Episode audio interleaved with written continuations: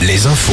Denis Lebars, bonjour. Bonjour, l'épidémie de grippe visiblement préoccupe les autorités sanitaires. Elle recommande désormais de faire vacciner les mineurs à partir de deux ans.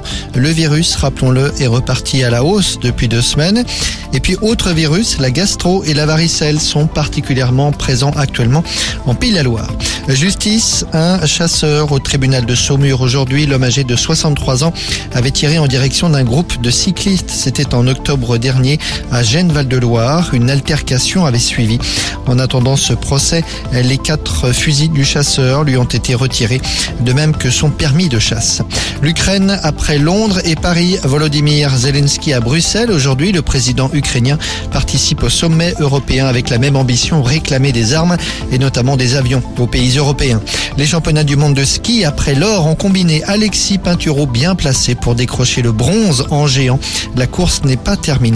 Le hand Nantes en Ligue des Champions. Ce soir, le HBCN affronte les Slovènes de Cellier dans leur salle de la H Arena. Les Nantais occupent actuellement la troisième place de leur groupe, troisième sur huit. Et puis à Cholet, les rois de la pétanque à la Meilleray. Le national de pétanque a commencé ce matin. C'est jusqu'à dimanche. À propos de sport, Decathlon redevient l'enseigne préférée des Français selon une enquête annuelle. Picard, qui avait détrôné l'enseigne de magasins de sport l'an passé, passe au troisième rang, juste derrière la FNAC, la couleur du ciel.